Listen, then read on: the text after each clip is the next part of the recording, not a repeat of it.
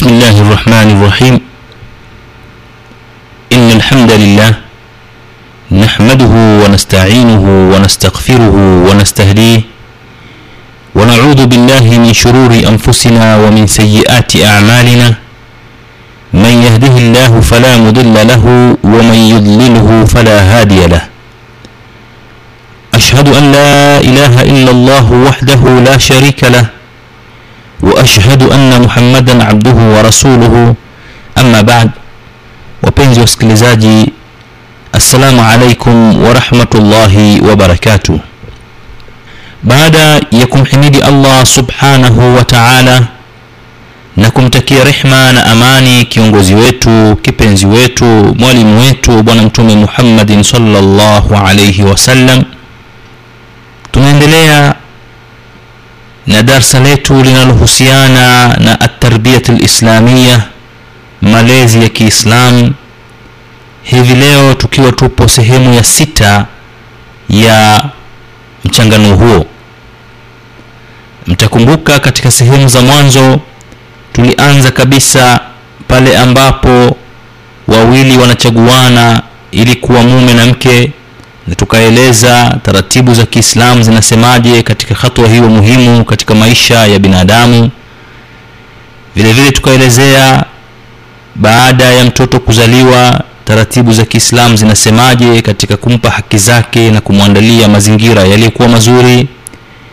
Vile vile tukaangalia swala zima la aqiqa sheria hii ya kumchinjia mtoto katika siku ya saba na tukaona hikma zake na uislamu umelizungumziaje swala hilo?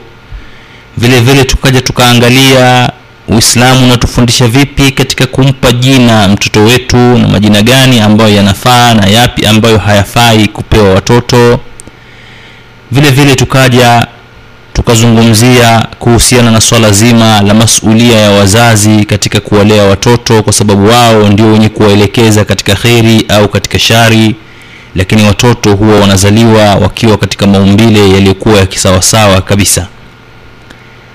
Hivi leo ndugu zangu wapenzi wasikilizaji tutaangalia baadhi ya tabia ambazo tabia hizo zinakuwa ni viashiria vya kuharibika au kuanza kuharibika maadili kwa watoto wetu. Ukianza kuona tabia hizo zinajidhihirisha basi unatakiwa ukae standby. Yani ukae tayari sasa kupambana na maadili hayo na tabia hizo kwa watoto. Na kusema kweli tabia hizi ambazo nitazizungumza zimeenea kwa watoto wengi lakini zitakapokuwa zinasahihishwa pale pale mapema na zikatafutiwa ufumbuzi pale pale mapema basi huwa haziendelei tena. Lakini kama zitadharauliwa zitaachwa na mzazi akaona kwamba hapana huu ni utoto tu haya ni mambo ya kitoto atakuja kuyaacha. Ina maana ile tabia hukua katika fikra ya yule mtoto na hatimaye huona kwamba ni jambo la kawaida inakuja kuwa ni vigumu sana kumbadilisha katika siku za usoni kwa hiyo ni muhimu kwa mzazi na kwa wazazi wote wawili kwa ujumla na hasatan mama ambaye mara nyingi katika familia nyingi yeye ndiyo hukaa zaidi na mtoto wake na huwa karibu zaidi na mtoto wake na ni, za, ni, ni rahisi zaidi kuweza kuona mabadiliko yale kwa mtoto wake kuliko pengine baba ambaye hushughulishwa huku na kule na anapokuwa anarudi anakuwa hana muda kabisa wa kuweza kukaa na mtoto. Ni vigumu kuweza kuona mabadiliko ya mtoto wake mdogo katika tabia hizo. Kwa hiyo wazazi wanapokuwa tayari wanaona alama za mabadiliko za kitabia kwa watoto wao. Katika hizi ambazo tutazitaja hapa ni muhimu sana wasizidharau bali waangalie chanzo chake ni kipi na waweze kuziondoa na mizizi yake pamoja. Tabia zenyewe au alama zenyewe ambazo zinaonyesha mwanzo wa kuharibika kwa maadili ya vijana wetu ni hizi zifuatazo. Kwanza tabia ya uongo hii ni alama ya kwanza. Ukiiona hii kwa mtoto wako mdogo basi uelewe kwamba hiyo ni kengele ya hatari ambaye inakutanabahisha mzazi kuweza kukaa sawa na kuirekebisha na kuwa karibu zaidi na kijana wako. Alama ya pili ni tabia ya udokozi. Tabia ya wiziwizi kuiba vitu. Vitu vitu vinapotea potea tu nyumbani pale hii ni alama ya pili ambayo inaonyesha ishara ya kuanza kuharibika kwa maadili ya mtoto wako. Alama ya tatu ni tabia ya matusi. Mtoto maneno yake ni machafu. Kitu kidogo tu anatoa tusi kilo ishirini labda. Tusi kubwa kabisa ambalo halilingani na umri wake. Hapo mzazi kama ni baba au mama unatakiwa ukae sawa kwelikweli kuona kwamba chanzo cha matusi haya kinatoka wapi. Tabia ya nne ni tabia ya uhuni. Uhuni ni neno pana kuliko hizi e, ishara zingine ambazo tumezitaja. Uhuni ni zile tabia tu ambazo hazilingani na maadili ambayo wewe unatarajia mtoto wako akuwe nayo. Mambo ya kihunihuni mambo ya kibarabarani mambo ambayo wewe ukiyaona huya unayachukia basi unayaona yapo kwa mtoto wako. Hizi au hivi viashiria vinne vinatosha na ndio vimeenea sana kwa watoto wetu. Viashiria hivi vinne unapoviona basi unatakiwa mzazi kweli ukae sawasawa sawa kuhakikisha kwamba unatafuta ufumbuzi mnashirikiana katika kuangalia jinsi gani mnaweza mkatoa au mkapambana na viashiria hivi visije vikageuka sasa vikawa ni tabia kamili kwa vijana wetu. Kwa hizo ni alama ambazo zinamsaidia mzazi kuanza kuona mtoto wake anaelekea katika makuzi yepi. Kama ni mwongo basi atajua kama ni mdokozi basi tayari. Kama ni matusi basi hapo anatakiwa ajiweke sawa. Na anapoona madhahir na tabia za kihuni basi vile vile anatakiwa akae sawa. Na kama tulivyotangulia kusema ni kwamba hizi tabia zinapatikana kwa watoto wetu wengi sana. Na katika darsa namba tano la malezi ya kiislam tulisema hivi mtume salllahu alaihi wasallam alitoa hadithi nzito sana. Aliposema pale kullu mauludin yuladun ala lfitra kila mtoto huzaliwa katika maumbile yaliyokuwa ya kisawasawa faabawahu yuhawidanihi. Basi ni wazazi wake wawili ndio watakimfanya myahudi au yunasiranihi au watamfanya ni mnasara au yumajisanihi au watakimfanya ni majusi mshirikina na ukiendelea au yukadhibanihi au watamfanya kuwa yeye ni mwongo eh?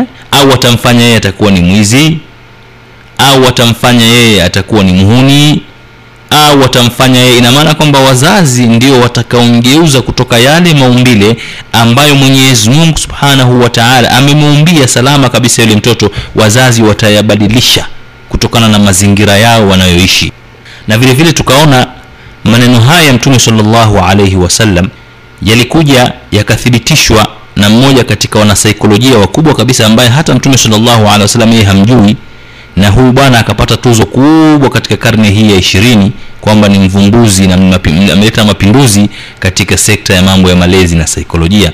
Pale aliposema kwamba kwamba mtoto hubadilika kutokana na mazingira anayoishi lakini habadiliki kutokana na urithi wa genetics kutoka kwa wazazi wake.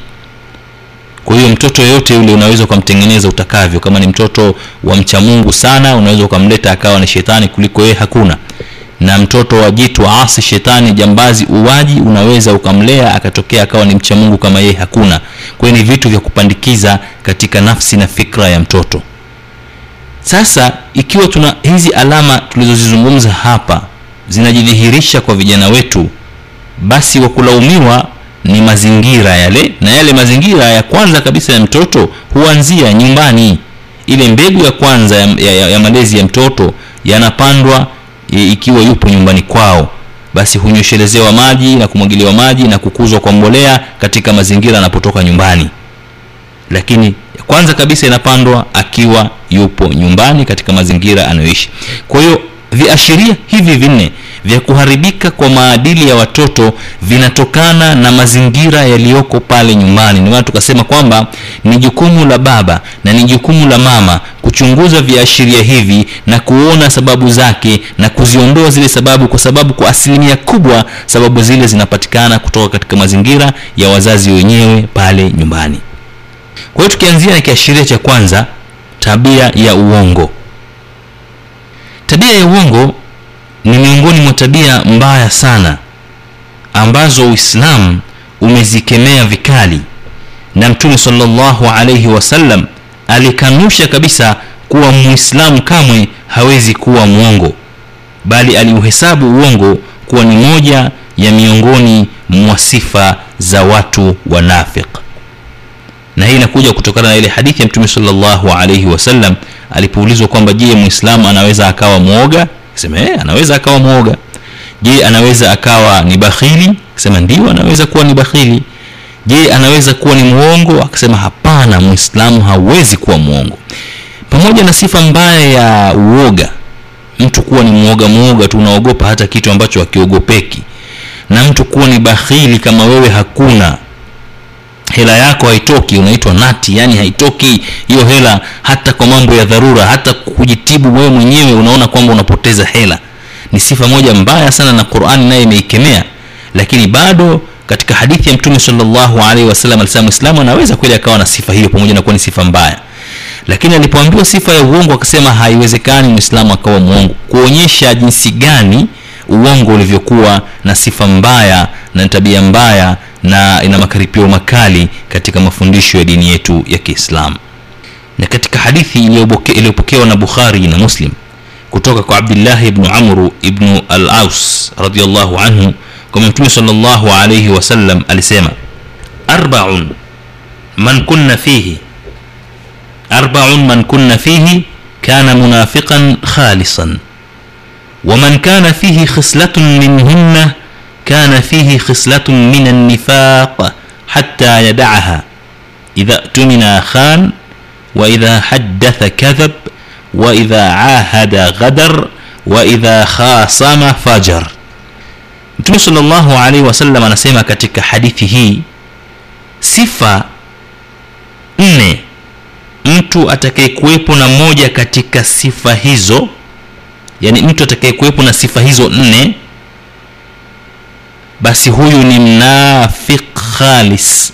Yani 100% atakuwa ni mtu mnafik na tunafahamu kwamba sifa ya unafik ni moja katika sifa mbaya sana. Na mafundisho yanaonyesha kwamba ni bora kafiri kuliko mnafiki kwa sababu adhabu yake kwanza inakuwa ni kali kuliko hata ya kafiri. Kwa sababu kafiri amekuwa mkweli amesema mimi hili jambo silitaki siliamini wala silikubali.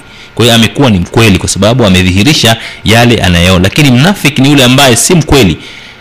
Kile anachokiamini hakiamini anaficha kitu kingine katika nafsi yake. Ndio maana adhabu ikawa ni kali zaidi kwa mnafiki kuliko kukafiri. Kwa sababu katika qurani mwenyezi mungu subhanahu wa taala anasema ina lmunafiqina fi darki lasfali min annar hakika wanafiki watakuwa katika daraja ya chini kabisa motoni sasa mtume salllahu alaihi wasallam anasema sifa nne hizi mtu atakapokuwa nazo basi huyo ni mnafik 100 yule ambaye ametajwa ame, ame, ame katika mafundisho ya quran. Sifa gani hizo ndugu zangu wazazi walezi tuzisikilize? Ya kwanza na anaendelea mtume salllahu alih wasallam kusema kabla hajaendelea sema waman kana fihi khislatun minhunna na yeyote yule atakayekuwa na na khisla moja na alama moja katika hizo nne kana fihi khislatun min annifaqi hatta yadaaha. Atakuwa na alama na, na, na, na dalili ya unafik mpaka aiache. Ya kwanza idha tumina khan anapokuwa ameaminiwa basi yeye hufanya khiana. Amana yoyote ile mtakayemwamini basi yeye atafanya khiana. Wa idha haddatha kadhab hapa ndio sehemu yetu mahali shahid kwa sababu tunazungumzia uongo. Na anapozungumza basi husema uongo wa idha ahada ghadar na anapokuwa ameahidi basi hukiuka ahadi yake. Wa idha khasama fajar na anapokuwa amegombana basi huvuka mipaka katika ugomvi huo. Kwa hiyo hizi ni sifa nne ambazo mtume salllahu alehi wasallam anasema kwamba mtu akiwa na sifa zote hizi basi yeye ni mnafik kusha kazi. Na kama atakuwa na sifa moja katika sifa hizo basi atakuwa na sifa miongoni mwa sifa za unafiki. Hajakamilisha unafiki wake labda atakuwa na 20 kwa sababu ziko nne. 20 atakuwa nayo 25 asilimia 25 ya unafiki itakuwa iko kwake. Na moja katika hiyo ni idha hadatha kadhab anapokuwa anazungumza huzungumza uongo. Kwa hiyo inaonyesha jinsi gani uongo ulivyokuwa una makaripio makali katika mafundisho ya dini yetu tukufu na mtume salllahu alaihi wasallam kadhalika aliutaja uongo kuwa ni khiana kubwa katika hadithi iliyopokewa na abu daud kutoka kwa sofiani ibnu asyad radiallahu anhu alisema nimemsikia mtume salllahu alaihi wasallam akisema khiana iliyokubwa zaidi ni kumhadithia ndugu yake hadithi hali ya kuwa yeye anakuamini hali ya kuwa wewe unamdanganya hiyo ni khiana kubwa kabisa wewe unahadithia unajua kabisa hii ni hadithi ya uongo stori ya uongo. Lakini ndugu yako anajua kwamba ni kweli. Lakini wewe vile vile unaendelea kumhadithia kwa kutaka kumkinaisha kwamba unachokizungumza ni kweli. Hali ya kuwa wewe unajua kabisa kwamba ni uongo. Mtume salllahu alaihi wasallam anasema hiyo ni khiana iliyokuwa kubwa kabisa. Kwa hiyo tunaona jinsi gani mambo madogo madogo ambayo tunaona ni madogo katika mafundisho ya dini yetu yalivyokuwa ni makubwa na vile vile katika hadithi iliyopokewa na ahmad kutoka kwa abi hureira radiallahu anhu kutoka kwa mtume salllahu alaihi wasallam amesema atakayemwambia mtoto wake chukua kisha asimpe basi huo ni uongo. Subhanallah. Wewe ukamdanganya mtoto wako na hapo ndo tunaingia katika maudhui yenyewe sasa kwamba labda analia au amekimbia unataka kumwita au ukatumia mbinu yoyote ile ili uweze kumfanya umkamate. Basi ukamwambia chukua kama ni pipi kama ni chocolate kama ni pesa. Akaja pale akakuta mikono mitupu ukamkamata. Basi utakuwa umesema uongo. Umefanya jambo la uongo. Na tayari utakuwa umekushaanza kuwa ni mwalimu wa uongo. Na mwenyezi mungu subhanahu wa taala tuepushe tusiwe ni waalimu wa uongo katika familia zetu na katika jamii zetu. Wapenzi wasikilizaji tumeangalia kiashiria cha kwanza nacho ni cha uongo kuwa ni moja katika viashiria vinavyoonyesha kuanza kuharibika kwa maadili ya watoto wetu. Na kama tulivyosema awali kwamba viashiria hivi sisi wenyewe huwa tunavipandikiza nyumbani na ndio maana mtoto anavichukua ha, hazaliwi navyo. Hazaliwi mtoto kuwa ni mwongo bali yale mazingira tunayomkuzia katika mazingira yale humsababishia kupata zile sifa za kudanganya. Inakuwaje? Kwa mfano mama au baba nyumbani ni waongo. Na uongo mara nyingi mtu anapokuwa anaufanya huwa anataka kufikia malengo yake katika njia fupi basi anaamua kutumia mbinu ya uongo ili kuweza kuyafikia malengo yale. Hiyo ni sababu moja. Nyingine ni kwamba mtu anayekimbia matatizo yanayemwaji yanayemkabili yeye basi anatengeneza uongo ili aweze kutokabiliana na matatizo yale. Haya ni mambo ambayo yanatokea katika majumba yetu. Jingine basi tu ni kwamba yeye mwenyewe ameshajizoesha ile tabia ya uongo na amekuwa naye na alivyokuwa mdogo hakuweza kusahihishwa anajikuta bila yeye mwenyewe kujitambua na yeye anairithisha tabia ile katika mazingira yale anayaweka kwa mtoto wake. Kwa hiyo uongo unazidi kuendelea kutoka kwa kizazi chake kwenda kwa watoto na watoto nao watarithi hivyo hivyo utakuta kwamba mpaka wanasifika wale kwamba ni watu waongo wasioaminika si kwa sababu wamezaliwa vile lakini kwa sababu hawakuweza kuweka kizuizi cha kubadilisha maadili na tabia ya kuweza kuwalea watoto wao katika misingi itakayowafahamisha na, ku, na kuwaelekeza kwamba uongo ni kitu kibaya na mtu kuwa ni mkweli. Hizo ni miongoni mwa sababu zinazopatikana.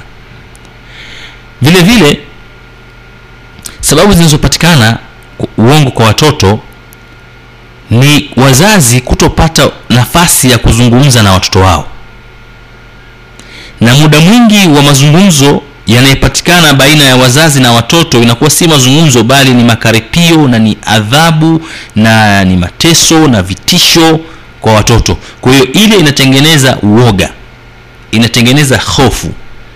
Na mtoto mwenyezi mungu subhanahu wa taala kama alivyokuwa ameumba binadamu mtoto naye amemwekea kinga za za kuweza kuficha uoga wake kuna vitu katika saikolojia ambavyo vinaitwa e, defensive mechanism.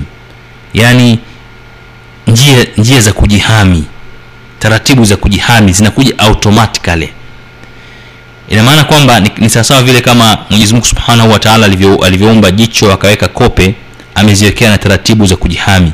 Inapokuja mdudu akapita karibu na macho yako basi bila mwenyewe kufumba macho jicho linajifumba ghafla eh, kuweza kumzuia yule mdudu na akawa amenaswa na zile kopi na ukamtoa. Yaani ni nadra sana mdudu kuipita moja kwa moja katika katika jicho. Ile ni defensive mechanism ambayo imewekwa na mwenyezi mungu subhanahu wa taala katika mwili wa binadamu na katika jicho ili kuweza kulihifadhi jicho na, na wadudu wenye madhara au na vitu vyenye madhara.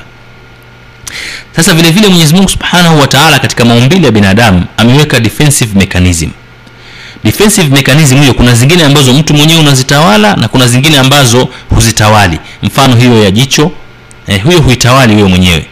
Kitu kikija tu kitaka kuingia katika jicho jicho la linajifunga lenyewe. Hiyo ni moja ambayo wewe vile vile huitawali. Eh, na ziko nyinginezo. Lakini zipo ambazo wewe unazitawala. Unaweza ukazuia isitumie ile kazi yake ya, ya kujihami mojawapo ni hiyo uongo. Sasa mtoto kwa sababu ni, ni, ni mdogo hajajua jinsi gani ya kuwajihiana na matatizo na wazazi wake au na baba ni mkali sana. Na anajifundisha kutokana na uzoefu. Mathalan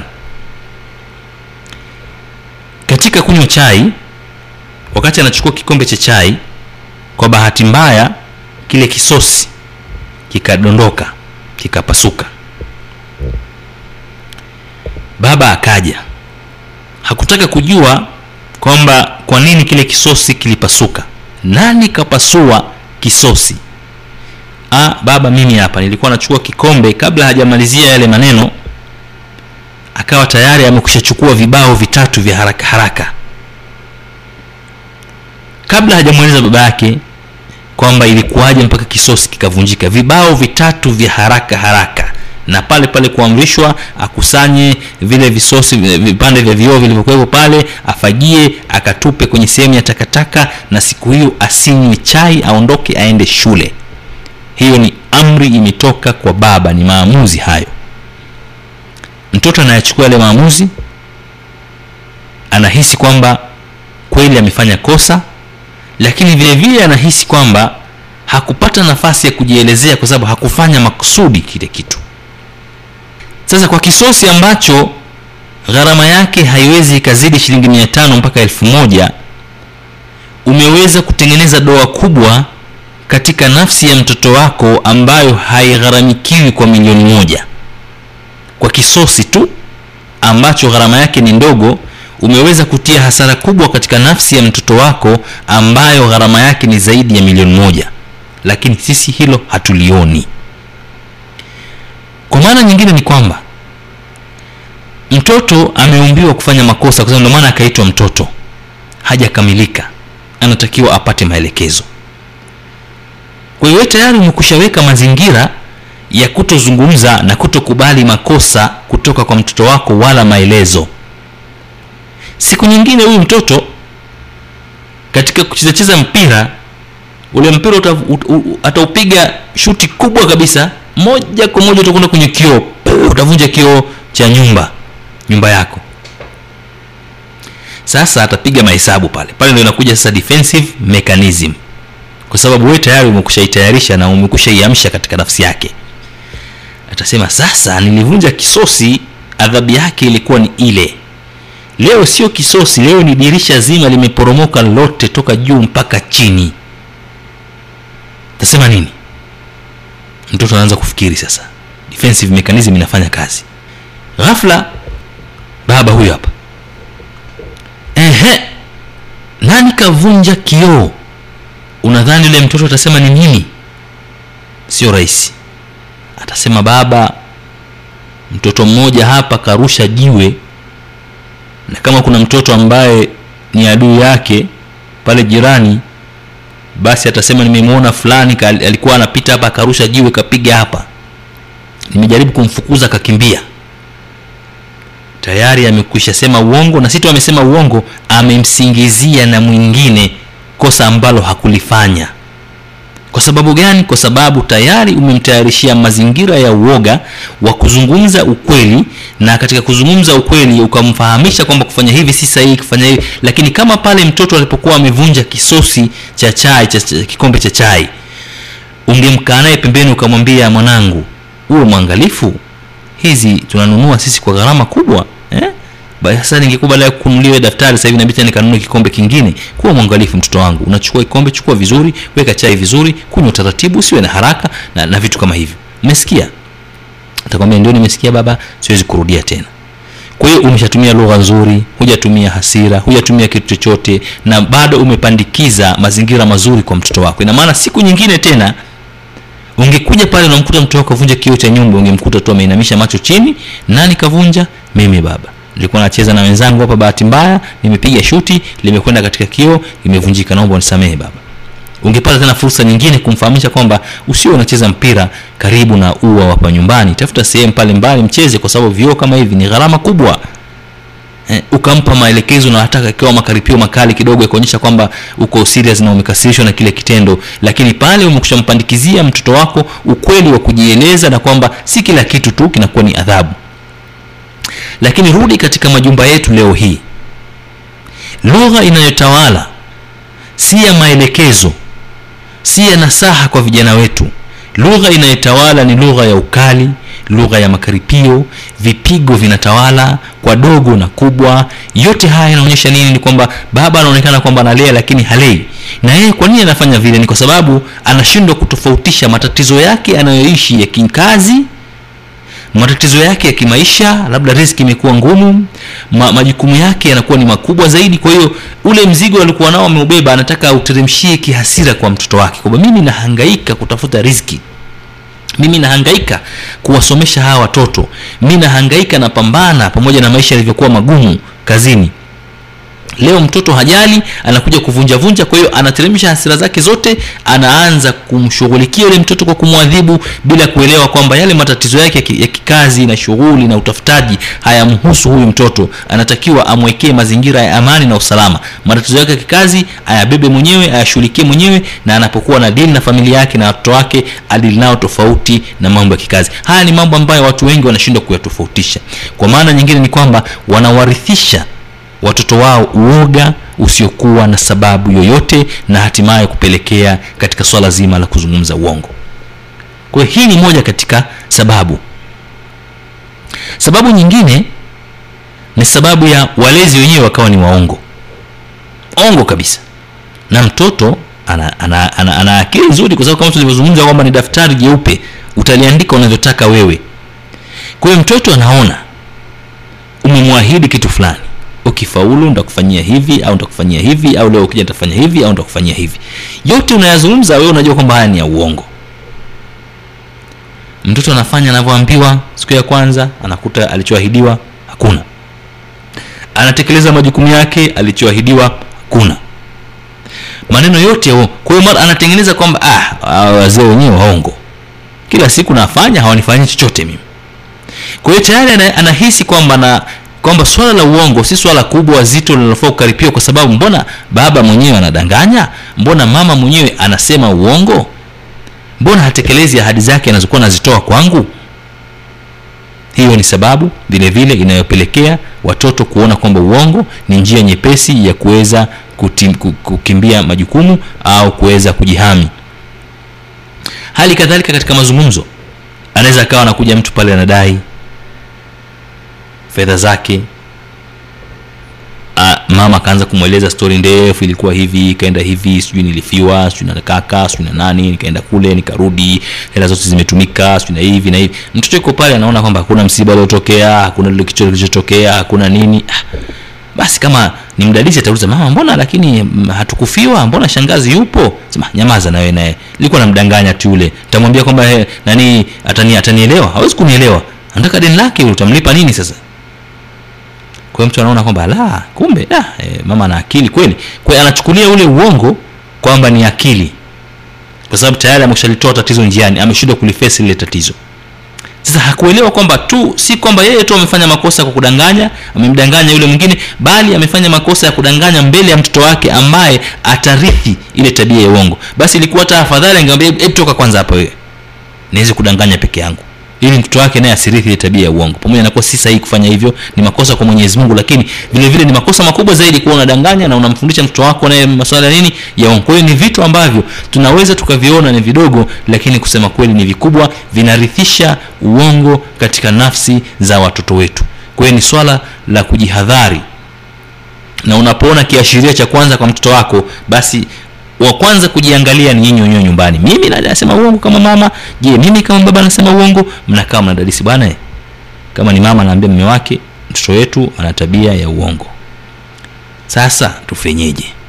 We mwenzangu vipi kweli inawezekana sisi tunadanganya na nini mna, mna, mna, mna kwa sababu ni ishu nzito ya kifamilia. Mtoto ameshaanza kuwa mwongo si swala tu la kusema ah, pigie mchape mpe adhabu mnyime chai fanye hivi ah, hiyo haiwezi lakini ni swala la kudiscuss halafu baadaye mnakaa naye. Mnakaa na yule mtoto mnazungumza mkimfahamisha kwamba tabia ya uongo siyo tabia nzuri kwanza. Mwenyezi mungu subhanahu wa taala haipendi. Pili sisi wazazi wako tunaichukia tatu. Jamii nzima itakuchukia na ukijulikana mwongo katika jamii. Hutoaminika ni kosa kubwa sana. Usiwe na wasiwasi mtoto wetu kama kuna jambo limetokea sema tu. Kama una matatizo tuambie tutashirikiana. Kama umeibiwa pesa zako sema tu, tujue. Kama kuna kitu fulani umekifanya kule shuleni tueleze tu tukazungumze na walimu. Usiwe kwa hiyo mnakuwa mnamweka katika mazingira ya kutokuwa na uoga mazingira ambayo yatamsababishia yule mtoto awezi kukua katika kujiamini na kuona kwamba kusema uongo ni swala baya na kusema ukweli ni vizuri kwa sababu ukisema ukweli hutoadhibiwa kama ambavyo watoto wengi e, wanatarajia wana, wana iwe hivyo lakini kwa bahati mbaya kabisa misingi hiyo inakuwa haipo katika familia zetu zilizokuwa nyingi. Kwa hiyo wapenzi wasikilizaji hicho kilikuwa ni kiashiria cha kwanza cha cha uongo. Kiashiria cha pili ambacho tukipenda kukizungumza katika darasa yetu hii ya sita ya malezi ya kiislamu ni tabia ya udokozi tabia ya udokozi kwa maana nyepesi wizi. Mtoto amekushaanza kuwa mdokozi. Tabia ya wizi ni miongoni mwa tabia mbaya ambazo uislamu umeziekemea na mwizi amewekea, amewekewa adhabu kali na ni jukumu la mzazi kupandikiza tabia ya uaminifu kwa watoto na kuwahamasisha kuwa wakweli na kuwa huru kueleza matatizo yao na mahitaji yao bila kusahau kuwahisisha kwamba mwenyezi mungu subhanahu wa taala anaona kila kitu hafichikani na kitu chochote. Kuwa mwenyezi mungu subhanahu wa taala amewaandalia waizi adhabu kali wale wote wenye kuiba na kudokoa. Kwa hiyo matayarisho haya ni wazazi wanatakiwa wayatayarishe katika nafsi na imani ya watoto zao. Kwamba wizi ni mtu kuweza kuchukua haki ya mtu au kitu cha mtu bila ya yule mtu mwenyewe kuwa na ridhaa yake na kuwa yeye mwenyewe hayupo mtu uokozi ule. Kwa hiyo ni, ni kuwaelimisha watoto na kuwafahamisha kwamba mwenyezi mungu subhanahu wataala hafichikani. Hata kama uta, utakuwa umeiba peke yao kwenye kiza mwenyezi mungu anaona. Na mwenyezi mungu akiona atakuja kukuadhibu siku ya kiama wala hapendi tabia za aina hii. Kwanza kuwajenga katika misingi hiyo ya kiimani. Lakini vile vile ni jukumu la wazazi wanapokuwa wameona tayari kiashiria hichi kama cha wizi wajiulize kwamba wizi huu umetokana na nini. Kwa nini mtoto wetu amekuwa sio mwaminifu? Watakuta kwamba sababu zinarejea kwao wao wenyewe kwa kiwango kikubwa. Kwa sababu kama tulivyosema watoto si wajinga wana akili na wana uwezo mzuri sana wa kunotice wa kuelewa mambo gani yanaendelea. Kwa hiyo mtoto huyu mathalan wazazi wake hawaangalii mahitaji yake ya msingi. Anaamka asubuhi hapewi chai hapewi uji hapewi kitafunio anaamshwa na kurupushwa aende shule. Shuleni kule kuna vitu vinauzwa. Kuna mandazi yanauzwa kuna sambusa zinauzwa kuna ice zinauzwa kuna karanga zinauzwa kuna ubuyu unauzwa na yeye ana njaa na yuko na marafiki zake marafiki zake watakuwa na mgawia kila siku lakini kuna wakati nao wataweka mgomo kwamba ah kila siku tu bwana huyu naye amekuwa katika hali kama hii. Mtoto hajapata mahitaji nyumbani hajakunywa chai ana njaa. Anafika nyumbani anakuta kwamba pale mezani kuna shilingi mia tano iko. Mama anaitoa ile shilingi mia tano anamtuma pale yeye mwenyewe nenda kaniletee gazeti la moja la udaku gazeti la pili la udaku gazeti la tatu la udaku au magazeti mawili ya udaku. Kaniletee magazeti hayana faida. Mtu anaenda kununua yale magazeti analeta. Wakati yeye ameondoka hajakunywa chai na hajapewa hata shilingi mia ya kuweza kununua kitu kule. Na inawezekana hata kalamu ya kuandikia hana na amekusha toa ripoti kwa baba na kwa mama na ni wiki na katika hajanunuliwa kalamu.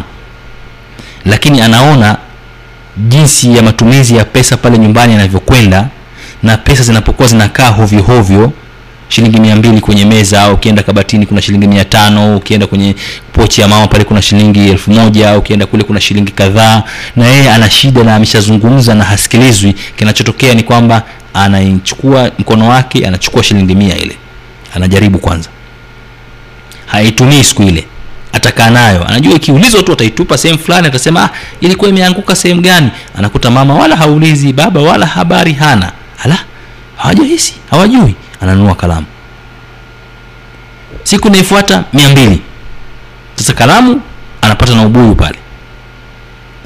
Haijaulizwa hiyo. Inaifuata mia tano. Inayofuata alfu moja. Wazazi hawana habari hawajagundua kwa hiyo ina kwamba badala ya wazazi wenyewe walikuwa na uwezo wa kumpangia bajeti mtoto wao kwa kazi wanaoifanya na pesa walionayo hata kama ni ndogo ya kuhakikisha kwamba yale muhimu anayoyaomba ya msingi wanampatia wanamweka katika hali fulani ambayo hata kuiba inakuwa basi tu ni mapenzi yake wenyewe wanamwekea presha ya kuweza kuanza kuiba kwa sababu hawampi mahitaji muhimu. Na anapoanza kuiba ataanza kununua mahitaji muhimu na ataacha mahitaji muhimu. Sasa ataiba ziada ya kuanza kujifananisha na wenzake na atakuwa katika hali kama hiyo. Kwa utakuta kama mazingira yanatengenezwa kuanzia katika majumba yetu. Mtoto hapewi mahitaji yake. Mtoto anakwenda shuleni hajakunywa chai.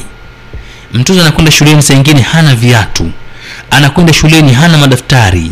Anakwenda shuleni hana kalamu. Hana mahitaji yale muhimu. Akifika kule atafanya nini anaangalia nyumbani anakuta kwamba si kwamba ni maskini sana. Wana uwezo kidogo na hela zinakaa hovyo hovyo. Kinachotokea ni kwamba anaanza kujitafutia mwenyewe mahitaji yake kwa njia hiyo. Leo atakuibia wewe na kesho na kesho kutwa. Akishaanza kuona mama anatafuta hela zake sema eh mshaanza kugundulika hapa. Anakwenda kumtafuta mjinga mwingine ambaye ameweka vitu vyake hovyo hovyo anachukua kwa wizi unahama kutoka nyumbani unakwenda mtaani unakwenda shuleni anahibia wanafunzi wenzake anaanza kuwaibia walimu hatimaye anakuwa na sifa ya wizi. Lakini ukiangalia mbegu ya kwanza ilipandikizwa wapi? Ilipandikizwa nyumbani. Kwa ni jukumu la wazazi kuwapandikizia kwanza sifa za uaminifu wa watoto wao kwa kuwafahamisha sifa mbaya ya wizi na jinsi mwenyezi mungu alivyoikaripia na kwamba wao hawaipendi na jamii haipendi sifa hivyo lakini vile vile kuweza kumpa mahitaji yake ya msingi yule mtoto ambayo anahitaji katika umri aliokuwa naye ili aweze kusoma vizuri na kuishi vizuri na wenzake isimpelekee katika matamanio ya kuweza kuiba.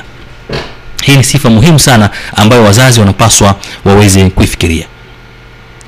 Vile vile katika mafundisho ya kiislamu tunapata jinsi gani masahaba wa mtume salllahu alaihi wasallam walivyokuwa wakiijali sifa hii kama hii sifa ya ukweli uaminifu na kutokuwa mtu tapeli au mtu mwizi. Siku moja umar bnu khatab ambaye ni kiongozi wa pili wa umma wa kiislamu alikuwa na tabia yeye ya kutembea mjini katika mji wake usiku na kufanya duria yeye mwenyewe kuangalia wageni wanaokuja katika mji ule na wafanyabiashara kwamba hawadhuriwi. Katika tembea tembea yake akiwa na mlinzi wake wakapita katika nyumba moja na wakasikia mazungumzo kati ya mama na binti yake. Mama huyu ni muuza maziwa. Anamwambia binti yake tia maji kwenye maziwa. Binti anasema hapana mama siwezi kufanya hivyo. Tia maji kwenye maziwa msichana anakataa na msichana akasema ewe mama hukumsikia wewe kiongozi wa kiislamu akisema kwamba kufanya hivyo ni makosa? Kufanya hivyo ni rishi ni kuwa rishi na kuwadanganya waislamu kwa kuwekea vipimo visivyokuwa sahihi? Mama akasema wewe tia huyo amiri lmuminina kiongozi huyo saizi amelala atakuonea wapi? Lakini kwa sababu huyu mtoto alileka katika malezi ya kidini alimsikia msikitini umar ibnu khatab akizungumzia yale mawaidha yamkaa katika nafsi yake akasema ewe mama kama omar kalala hatuoni je mungu wa omar naye hatuoni? Mama kusema kweli akapigwa na butwa kwa mawaidha mazito aliyopewa na binti yake. Omar hakuamini kwamba yale mawaidha ambayo ameyazungumza yeye yanaweza akawa yamekaa kwa yule binti na yameathiri katika maisha yake kiasi kile kiasi cha kwamba akawa anaweza kumshinda mama yake ambaye amemlea katika mazingira haya ya uongo na udanganyifu umar akaenda moja kwa moja nyumbani kwake akawaita watoto wake usiku ule ule na akawambia jamani mmoja wenu kesho anaoa. Kesho ni harusi ya mmoja wenu. Nani atakwenda kuoa msichana wa muuza maziwa? Watoto wote kwanza kukwepa ah, sio mimi mimi bado kidogo. Ha, mimi nitasubiri kidogo mimi sijui na shughuli gani kidogo. Baba akasema basi kama nyinyi hamko tayari mimi kesho nakwenda kuoa. Anakuwa ni mama yenu mdogo anakuja hapa ndo akajitokeza kijana wake mkubwa umar ibn khattab akasema e baba yangu mimi nitamuoa na kweli akaenda mtoto wa amiri lmuminin akaenda akamua mama muuza maziwa kwa sababu ya ukweli wake na uaminifu wake na kumwogopa kwake mwenyezi mungu subhanahu wataala na katika kizazi cha mama huyu akatokea khalifa mwadilifu kabisa katika makhalifa wa kiislam naye ni khalifa watano umar ibnu abdul aziz ambaye ndio alinyonya katika maziwa ya mama huyu ambaye ni mwaminifu msema kweli. Tunaona jinsi gani watu walivyokuwa wakitafuta ukweli na mazingira ya ukweli. Watoto wao waelewe katika mazingira ya ukweli na uaminifu. Kwani lazima tuwatengenezee watoto wetu mazingira kama hayo. Vile vile katika visa tunavyovipata ni kwamba baba yake abu hanifa ambaye anaitwa numan. Wakati akiwa ni kijana alilelewa katika misingi mizuri kabisa na wazazi wake na akawa ni mkweli na mwaminifu na ni kijana anayemwogopa mwenyezi mungu subhanahu wa taala. Abu hanifa baba yake abu hanifa siku moja huyu kijana numan alikwenda katika bustani moja alikuwa akisafiri akapatwa na uchovu mkali sana. Akaingia katika bustani moja yenye mitimiti akasema ajipumzishe pale. Kweli akajipumzisha pale akakaa. Kwa bahati ilikuwa ni bustani ya matufah apples. Apple moja likaanguka pop limeiva vizuri kabisa linatamanisha na yeye ana njaa.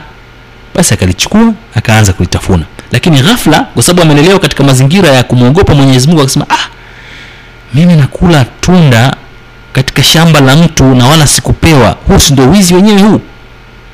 Akaona hapa sasa nisiendelee tena kulitafuna ili apple. Akamtafuta yule mlinzi pale akaambia bwana samahani bwana mimi nilikuwa nimejipumzisha hapa kutokana na safari lakini apple limeanguka nimeanza kulila kufika nusu nikakumbuka kwamba si haki yangu. Kwa hiyo naomba bwana uniambie gharama yake kiasi gani labda nikulipe.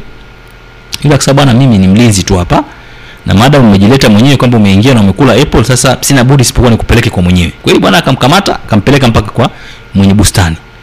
Kufika kule akaambia bwana huyu bwana amejileta mwenyewe anasema kwamba alikuwa katika shamba letu amekula apple yule mwenye bustani akataka kujua kwamba hebu nieleze kisa chako hiyo kijana kijana yule nomana akamweleza kama mimi nilikuwa nasafiri nimepumzika chini ya mti na, na njaa na kiu lakini bahati nzuri ikawa apple imeanguka nikasema allah mwenyezi mungu ameniruzuku amesikia kilio changu. Nikaanza kula lakini nikakumbuka kwamba hii bustani ni ya mtu anayemwagilia maji anayetumia gharama takula itakuwa ni wizi.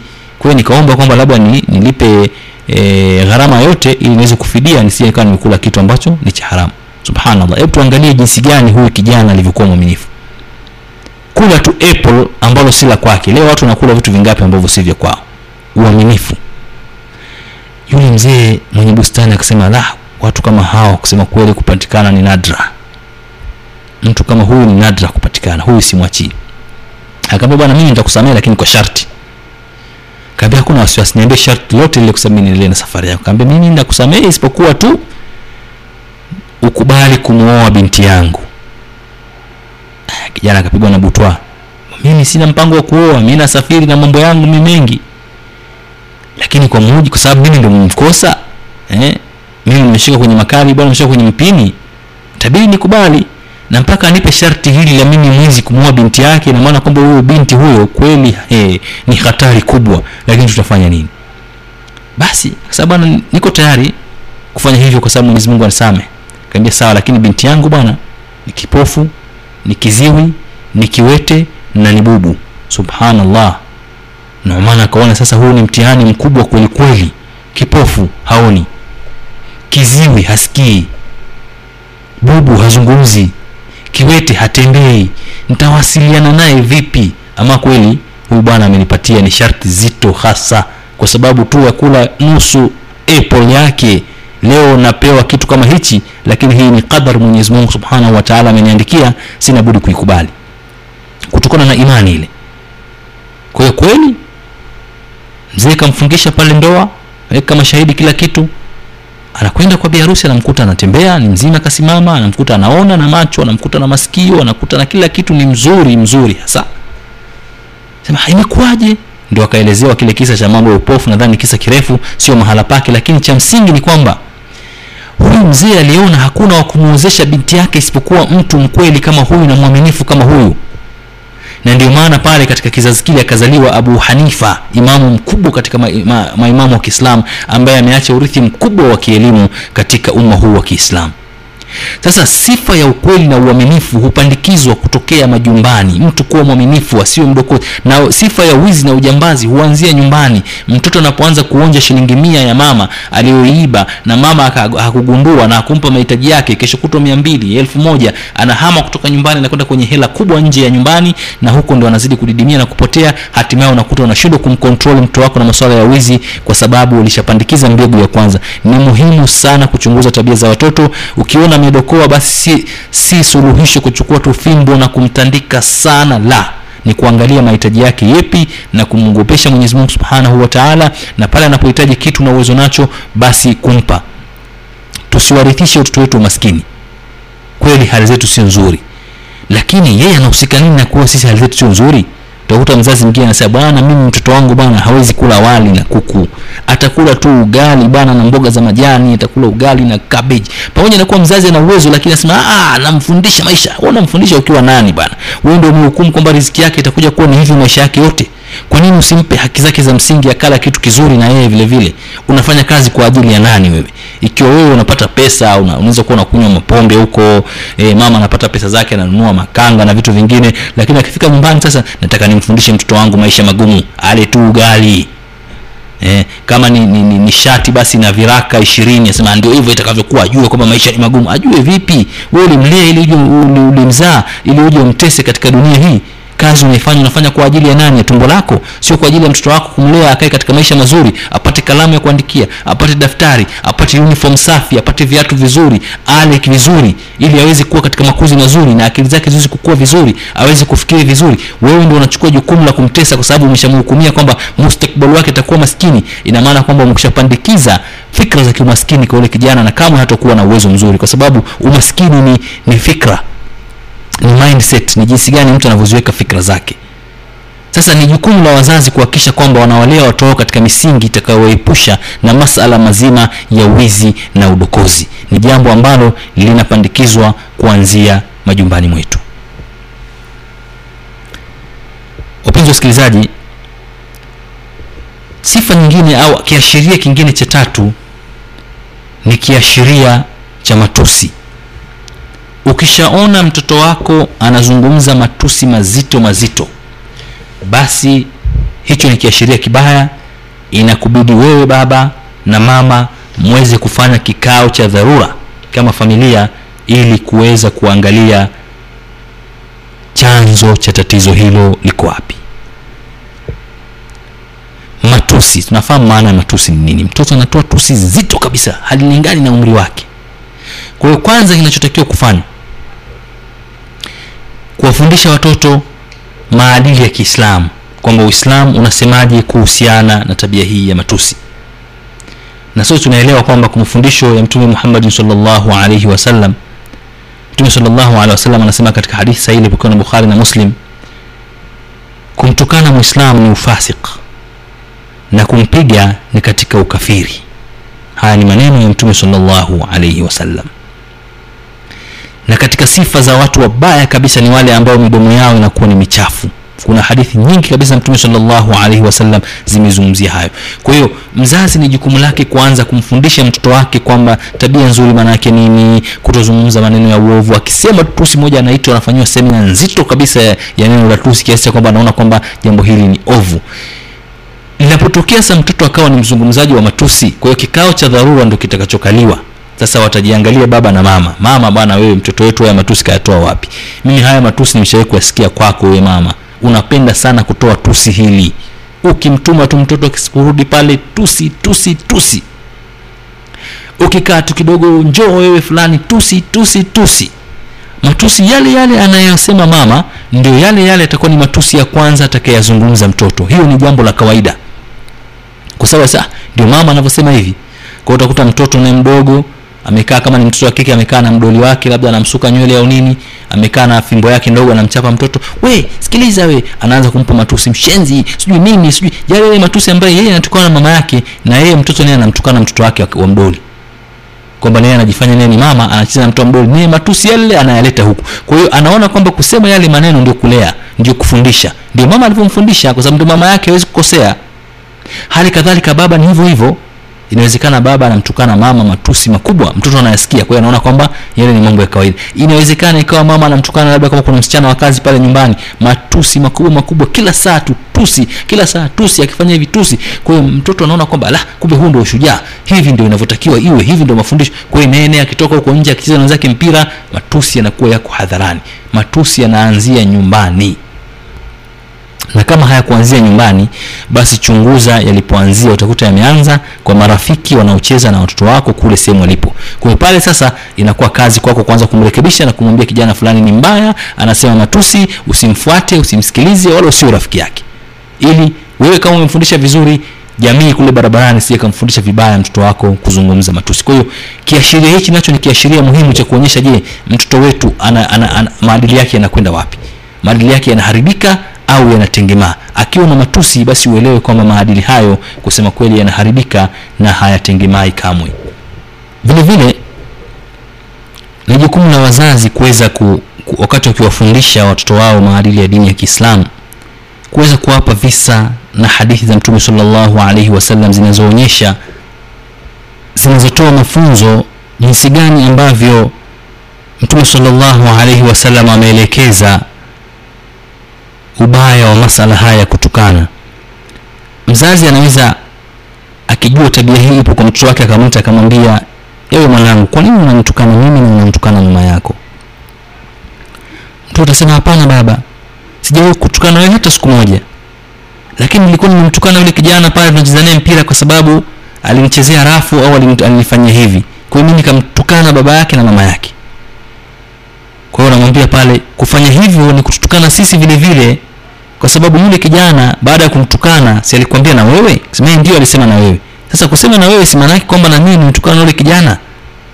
Kwa unampandikizia mtoto fikra kwamba matusi anayozungumza hayaishii kwa yule anayetukanwa tu bali anarudi hata kwa wazazi wake.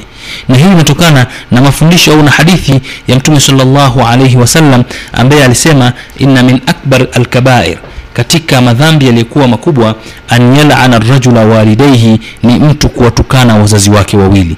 Qila ya rasulllah kaifa yalanu rajula walidaihi masahaba wakasema ye mtume wa mwenyezi mungu vipi mtu atawatukana wazazi wake wawili? Qal mtume sallallahu alaihi wasallam akasema yasuba rajula aba rajul mtu atamtukana baba ya mwenzake. Fayasuba abahu naye naye atamtukana baba yake wayasubba ummahu fayasubba ummuhu. Naye vivyo atamtukana mama yake yani unamtukania mtu baba yake na mama yake naye anakwambia na wewe baba yako na mama yako. Kwa hivi ndio mtu kuwatukana wazazi wake wawili. Kwa unapokuwa unazungumza na kumwelekesha kijana wako katika tabia hizi mbaya haitoshi tu kumkaripia na kumpiga na adhabu lakini vile vile kumpa mafundisho yatakayoonyesha kwamba atakapofanya vile atakuwa vile vile anaiathiri familia yake na anawatukanisha baba yake na mama yake. Kwa atakuwa anaona kwamba asiende kufanya lile jambo na asifanye matusi kwanza kwa sababu atakuwa amewatukana wazazi wake na vile vile mwenyezi mungu subhanahu wa taala atakuwa hakuridhika na, na, na, na, na tabia hiyo ya matusi. Kwa hiyo tabia ya matusi ni moja katika kiashiria kinachoonyesha kwamba mtoto amekushaanza kuharibika. Jingine kama unaona kwamba hili swala nyumbani halipo kama tulivyosema ni kwamba angalia watu ambao kijana wako wanafuatana nao. Utakuta kwamba nyinyi kama mlikuwa hamna matusi basi nyumbani nje kule wanapocheza mpira au wale wa rafiki zake ndio waliomfundisha na kumwelimisha matusi kule nje. Kwa hiyo ni jukumu lako sasa kuangalia marafiki zake. Na hili swala wazazi ni muhimu sana kwa sababu wazazi wengi hawajui watoto wao marafiki zao ni kina nani. Wala hawana time ya kuuliza hivi wewe shuleni rafiki yako ni nani? Ah amekuja kutoka shuleni amekuja nyumbani chakula amekula basi imekwisha. Lakini ni muhimu sana kujua hebu fulani huyo rafiki yako nani? Ah, fulani na fulani na fulani na fulani. Aha. Kama huwafahamu basi fanya hata safari uende shuleni wakuonyeshe waone ni wale. Au kama unaona ni ngumu zaidi basi mwambie siku moja awaalike pale nyumbani. Watengenezee tu chai au nini walete. Kaa pembeni waangalie marafiki zake marafiki ya watoto wako. Utakuta pale kuna marafiki wa kila aina. Utakuta kuna watoto pale wako malezi wanalelewa katika majumba yao wazazi hawana habari. Wewe unajitahidi kumlea mtoto wako vizuri kuna wengine hawana time ya kulea watoto wao. Watoto wamekuwa mafisadi maasi mafasiki kabisa waizi waongo wana matusi wana kila aina ya, ya madhara. Kwa nini mtoto wako awe rafiki na mtoto wa aina hii? Kwa hiyo kinachofuatia pale ni nini? Ni kumtahadharisha sasa. Mwanangu tafadhali sana. Kama unataka tuelewane kama unataka tuwe, tukutimizie masharti yako yote ya shule kama unataka kuturidhisha mimi na mama yako tafadhali hatutaki uhusiano na watoto hawa au na huyu na huyu. Ah, baba kwani lakini ana matusi sikweli au sio kweli? Kweli. Ana mwizi mdokozi kweli au sio kweli? Kweli. Mwonevu kweli au sio kweli? Kweli. Kwa nini kuwa rafiki na mtoto kama huyu? Si tunakulea vizuri wewe huoni mtoto fulani tabia zake nzuri? Kwa kwa hiyo unafanya majukumu yote na sio hivyo tu kuamrisha bali unatafuta wale vijana ambao wana tabia nzuri eh, kama ni mtaani au sehemu yoyote ndio unayowaalika nyumbani. Kwa hiyo unaanza wewe mwenyewe kutengeneza project ya urafiki kwa watoto wako unawaalika watoto wazuri nyumbani wanakuja pale una, unawanulia mpira wa kuchezea wanacheza unawaruhusu wanakaa kama unaangalia kama ni katuni au nini unawatengenezea urafiki. Kwa hiyo unajua kwamba mtoto wangu namjengea urafiki kwa watu ambao wa, kwa watoto ambao wana tabia zinazolingana na yeye. Kwa hiyo tayari unampa unampa option nyingine. Sio tu umzuie asiwe na marafiki la mtengenezee mazingira ya kuwa na marafiki wazuri. Ni kitu cha muhimu sana katika familia na katika kulea watoto kwa hiyo kama wewe unamlea vizuri inawezekana kule nje akaleleka vibaya kutokana na marafiki anaoandamana nao. Kwa hiyo ni muhimu sana usiishie nyumbani tu fuata mpaka nje uweze kuhakikisha kwamba mtoto wako anakuwa na group lililokuwa zuri group linalofanana na malezi ambayo unamlea mtoto wako katika malezi hayo ku- kuhakikisha kwamba hatoathirika na wala hatoathiriwa na wale watoto wengine. Wapenzi wasikilizaji eh, kwa leo naona tuishie hapa. Tumebakiza sifa nyinginezo ambazo insha allah mwenyezi akitujalia katika darsa namba saba ya malezi ya kiislam tutaizungumzia inshallah. Haya tuliyozungumzia leo yanatosha kuwa ni mambo muhimu ambayo mimi na wewe tunaweza tukapata mafundisho ndani yake katika kuwalea watoto wetu malezi yaliyokuwa mazuri malezi yatakayokuwa kuwafanya ni raia wema baadaye malezi yatakayokuwa wafanya ni viungo muhimu katika umma huu wa kiislamu kuwa ni wakweli waaminifu watakaokuwa wanamtambua mwenyezi mungu subhanahu wa taala. Tunaomba mwenyezi mungu subhanahu wa taala atuonyeshe yale yaliyokuwa ya haki ili tuweze kuyafuata na atuonyeshe yale yaliyokuwa ni ya batil ili tuweze kujiepusha nayo. Wassalamu alaikum warahmatullahi wabarakatuh